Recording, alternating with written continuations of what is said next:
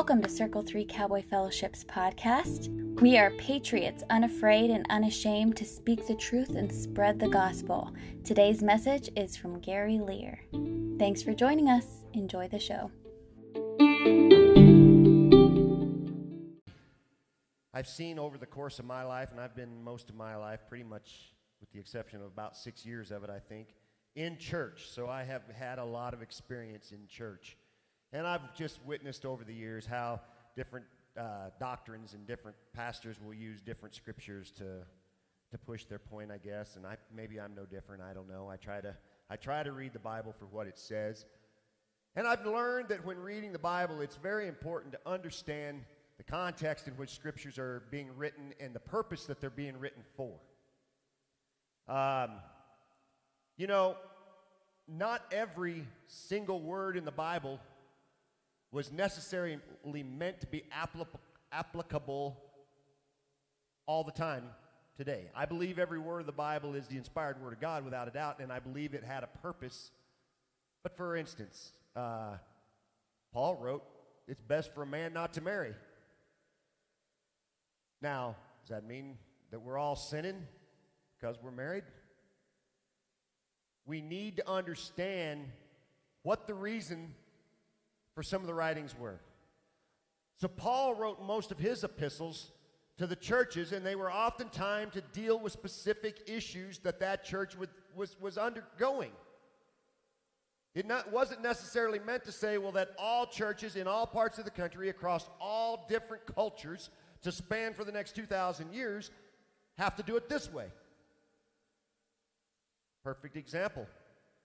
As Paul was teaching the, Timothy and talking uh, about how to build churches and to build pastors, you listen to what Paul says, a woman should never be a pastor. Well, I don't necessarily think that that applies today.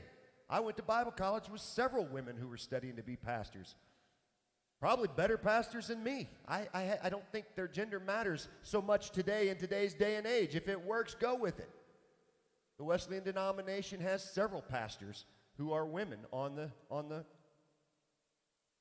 district.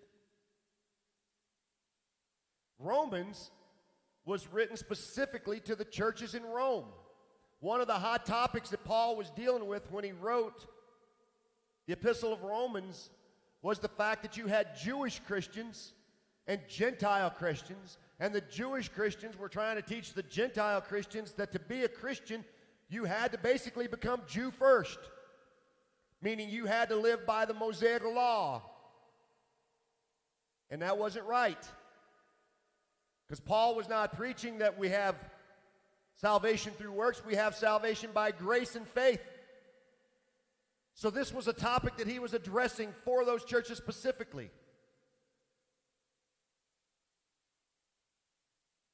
There's a lot in the scripture that you have to discern and you have to understand. For instance, Exodus chapter 21, verses 20 through 27. Anyone who beats their male or female slave with a rod must be punished if the slave dies as a direct result. But they are not to be punished if the slave recovers after a day or two, since the slave is their property. If any people are fighting and hit a pregnant woman and she gives birth prematurely, but there is no serious injury, the offender must be fined whatever the woman's husband demands and the court allows. But if there is a serious injury, you are to take the life for life, eye for eye, tooth for tooth, hand for hand, foot for foot, burn for burn, wound for wound, bruise for bruise.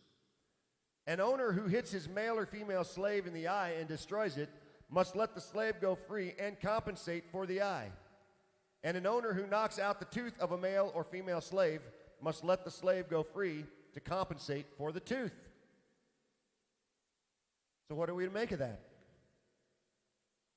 That it's okay to have slaves? Well, back then it was. It was accepted. Why is it not accepted today? I don't get paid enough to answer that question. I don't know the mind of God. I cannot understand all of God's ways, and I don't think any of us are meant to. But back then it was accepted, it was culturally relevant, and it mattered, so they had laws pertaining to it. But those laws don't exactly mean much to us today, does it? It's okay to hit a slave, and as long as they recover within a couple days,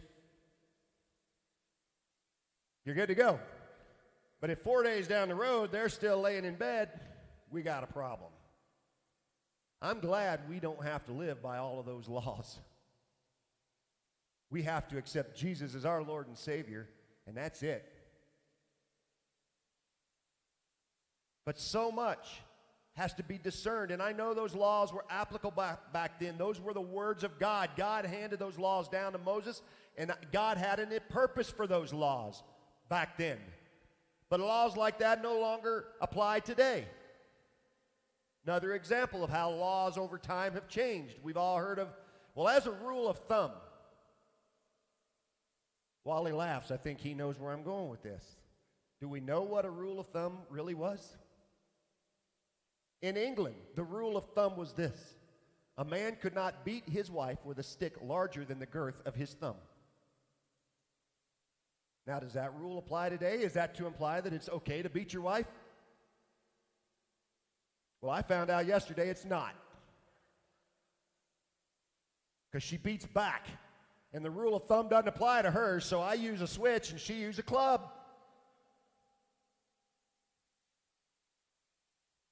By the way, for those of you who don't know me, you have to learn to discern what comes out of my mouth that you want to remember and what comes out of my mouth that you want to forget. Most of you who have attended on a regular basis have that figured out. Cindy laughs at the new people because their face just drops sometimes. They don't know what to think. So that brings me to Romans chapter 13, verses 1 through 2. Paul wrote to the Romans. Again, he was writing to the churches in Rome and he was dealing with specific issues. And I'll explain kind of where this came from in a minute, but it says, Let everyone be subject to the governing authorities, for there is no authority except that which God has established. The authorities that exist have been established by God. Consequently, whoever rebels against the authority is rebelling against God, what God has instituted. And those who do so will bring judgment on themselves. The church has used this scripture as a way of hiding behind it for centuries. First of all, what Paul was dealing with. At the time that he wrote this, Nero would have been just coming into power in Rome. Nero was 16 years old.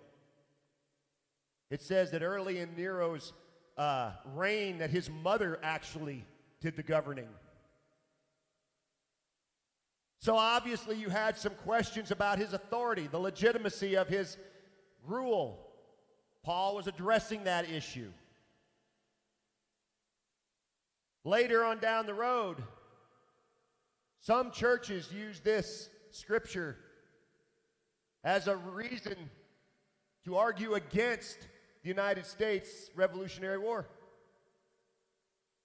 They were using this scripture to argue against it. Just recently, a few weeks ago, I ran into a pastor that I've known who shared with me that their church was in complete compliance with all the new, and I use the word loosely, laws because laws aren't written by governors by executive order, but that's another topic for another time. But they were complying because the scripture tells us that we have to comply until such time it's convenient not to. And so I don't know if it was his way of trying to shame me for not complying. Because everybody knows that we were the first church in the area to open our doors back up. Fully prepared to be hauled out of here in handcuffs that morning. I'm glad I wasn't. But what we need to do, first of all, is understand the context of what Paul was dealing with. Paul was dealing with a specific issue at a specific time under a specific government. Those people at that time lived under a dictatorship government. It was different. Under a dictatorship government, the public are subjects of the dictator.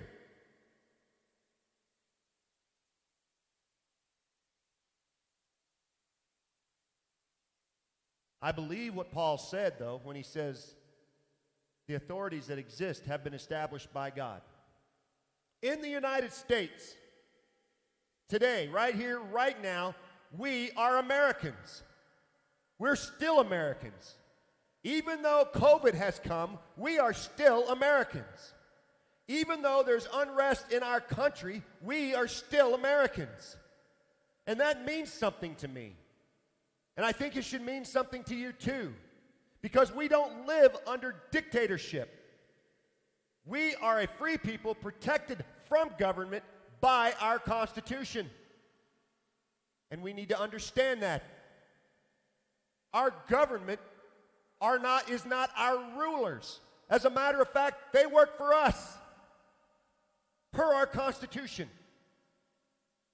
So we don't live under a dictatorship. That means when we have a governor that wants to sign an article that says you can't do this and you can't do that, we can tell him where to stick it and remind him who he works for.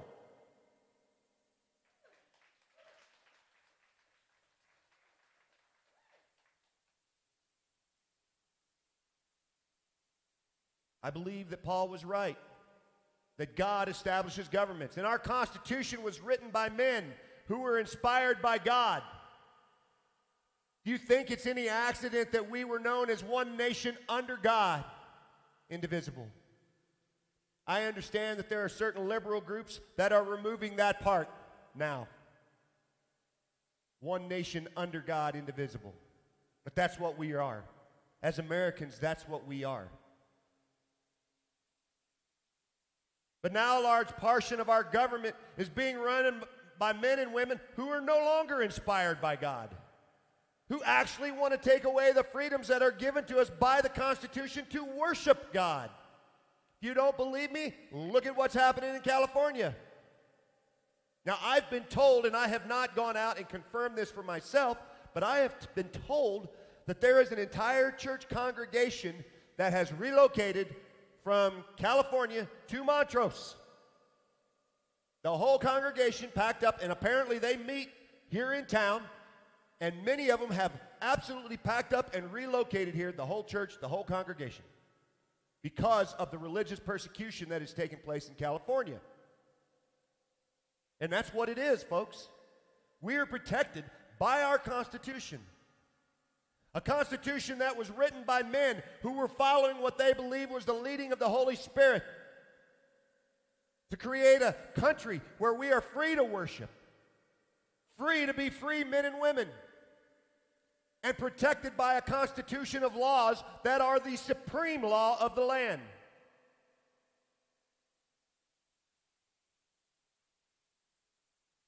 See, the Constitution is our law. Our lawmakers are subjects of the Constitution and subjects of the people. But it seems that we're forgetting that. And it seems that as Americans, we're allowing that. Case in point, recently I was watching on the news how a certain female politician from San Francisco, I need not use her name, you know who I'm talking about, who thinks that all the hair salons should be closed to everyone except her. And she should be allowed to go and have her hair done. Folks, there is not enough cosmetics in the world to improve that woman's appearance. I'm telling you that right now. But why? Why is she so privileged when it's her that's working for us? That's the way it's supposed to be. But they forgot that. They're forgetting that. We need to remind them we are Americans. We have a Constitution. Congress makes laws that they expect us to follow, but they themselves don't have to follow. Case in point Obamacare. And now they're all worried that this new Supreme Court judge is going to overturn Obamacare. What do they care? They don't have to follow it, they just want us to follow it.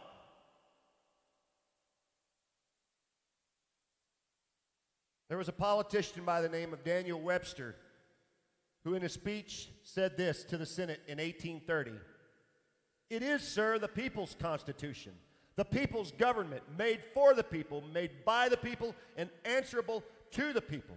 The people of the United States have declared that this Constitution shall be the supreme law. We must either admit the proposition or dispute their authority. See, this is a government of the people, by the people, and for the people, as Abraham Lincoln said in the Gettysburg Address. And I always thought that he pinned that phrase, but he didn't. He actually borrowed it from several others who used that phrase in several other speeches years prior.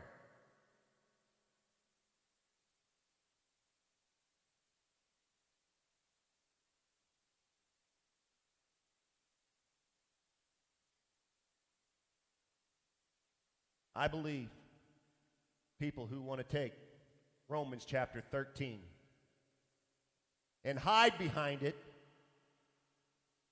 and take the easy route and not stand up for Jesus and say, oh no, we have to cower, are nothing more than cowards. And I'm going to say it publicly. Any church who is hiding behind this today are a bunch of cowards. And I could get hate mail for it, and I don't care. Bring it on. But the truth of the matter is, if you can't stand up now, what makes you think you can stand up when it really counts, when your life is on the line?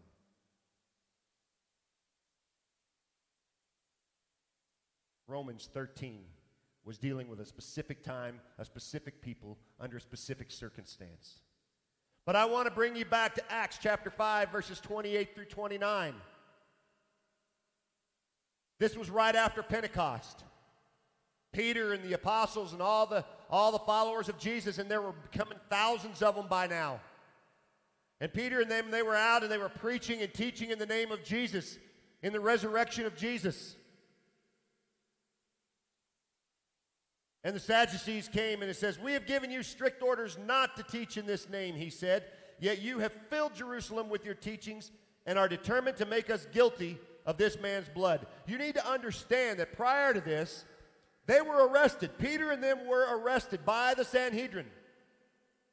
That was the ruling party. And they were imprisoned. They were locked in prison for preaching about Jesus. And then they were warned not to do it anymore. And in the middle of the night, God sent an angel to come unlock the prison, and they walked out. Not only did it unlock the door, but they unlocked all the chains that they and the other prisoners were bound by, and they all walked out. And the very next morning, the Sanhedrin comes and they find them preaching in the streets again. And this was Peter's response. Peter and the other apostles replied, We must obey God rather than human beings. The Word of God says we're to worship our Lord and Jesus. We're commanded by Jesus in the Great Commission, Matthew chapter 28, verses 18 through 20, to take and share the Word, share what has been taught to us to all the corners of the earth. We're given the right by our Constitution to worship and not be hindered by our government. That is in our First Amendment.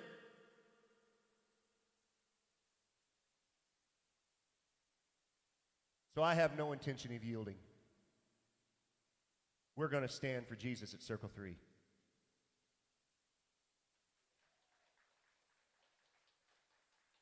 As I said before, anyone who is willing to hide and cower and go along with, in my book, are cowards. And this is what the Bible says about cowards Revelations chapter 21, verse 8.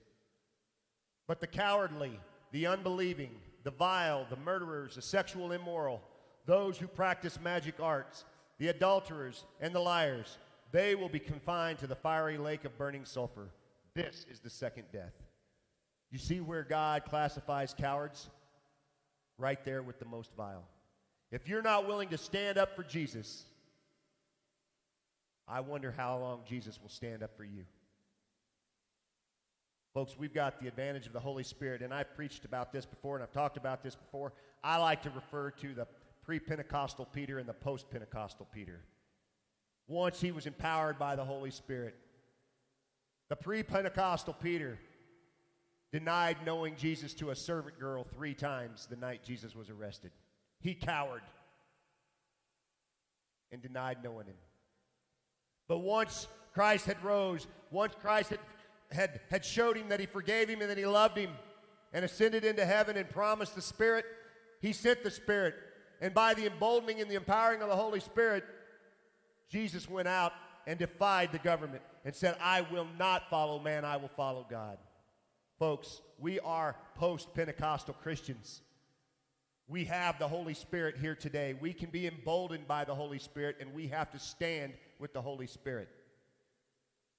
That means when you go to church on Sunday, that means when you go to school, that means in an election year when it's time to vote. By the way, don't trust the mail in ballots. That's just my opinion. So many times, my sermons come to me because of things that have happened throughout the week. God puts things in my path, God puts things in my life. And that's what inspires the sermon, and then the Holy Spirit kind of takes over from there. This week, we allowed the Montrose FFA group to meet in our building and have a little meet and greet. And they came in on uh, Friday night, I believe it was, and, and cooked hamburgers and had a little fellowship time here. And that night I learned that they're not being allowed to meet at the school.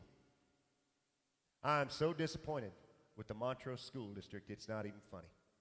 And I typically don't dive into matters like this because my kids are grown and gone, and I typically don't give a whole lot of thought to what the school district does.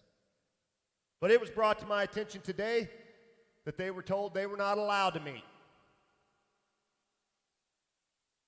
When questioned about it, one of the leaders says, Well, what about the football team? Are they practicing? Well, yeah, the football team's practicing. Well, why can't we meet? Well, the football are in season. You guys aren't. What in the heck does that have to do with COVID, people? And explain to me when agriculture is out of season. Let me think. Uh, the whole country shut down a few months ago, except for farmers, construction workers, mechanics, truck drivers, healthcare. We were all considered essential. While the rest of the cowards had to hide in their basements, we kept working. Farmers kept growing. Cows had to be fed. Sheep had to be sheared. Horses had to be ridden, and steers had to be roped.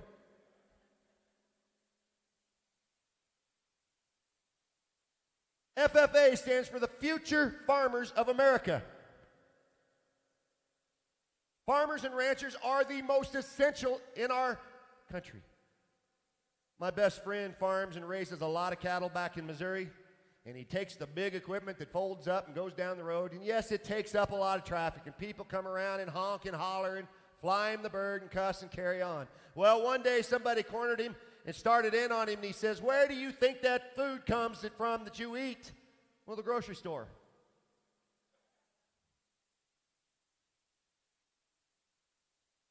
So, why is football more important than something as essential as our future farmers of America? I ask.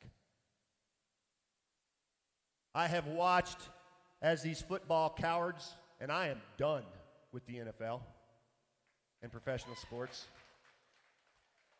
kneel and protest and carry on and still make their millions. For what?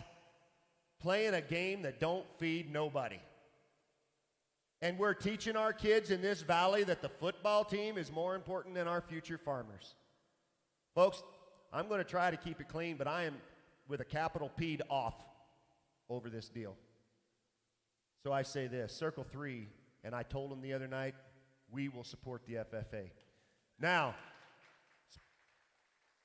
the, th- the part that pees me off even more was to find out that the, F- uh, the school district was going to quarantine the FFA kids if they get together off campus.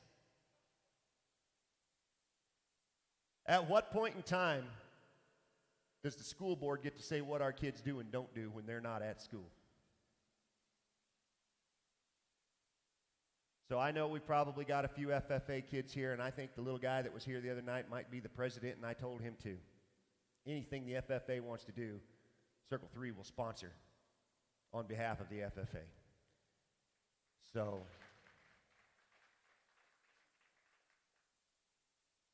we'll just wait and see how this all plays out. People, we have to start standing up. We're Americans for Pete's sake. We can't just lay down and let our rights be trampled, or we won't have any rights. And I do not believe the Word of God tells us we have to. As a matter of fact, Peter and the apostles, they stood for their rights. They stood for their rights all the way to the end.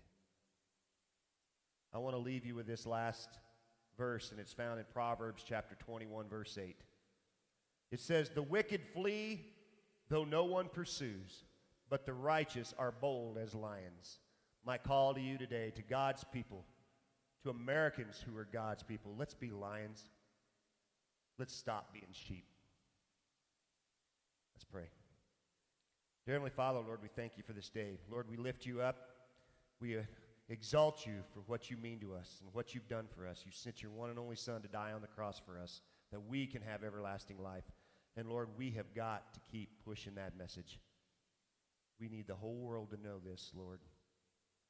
Lord, I just pray that you be with each and every one of us here. Help us to be lions for you, for your cause.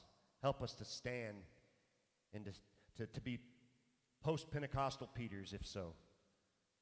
I just pray for that as we go forward. Pray that all things we do here at Circle 3, we do for your glory. I continue to lift up the prayer requests of the church as I think of the Ward family and others, Wes, and jo- uh, Wes Jones, and, and those who are dealing with sickness. I think of Linda and Roger, Rash.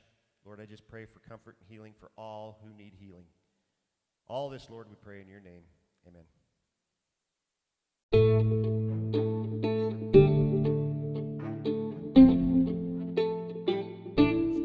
If you've never accepted Jesus as your Lord and Savior and you'd like to, but you're not really sure how, please feel free to email us at circle3podcast at gmail.com. Again, that's circle, the number three, podcast at gmail.com. We would love to help you out. If you enjoyed this episode, go ahead and click follow. That way, you never miss a message. Cowboy churches are the fastest growing in the nation, so there's sure to be one near you if you'd like to try it out. Have a great day. See you next time.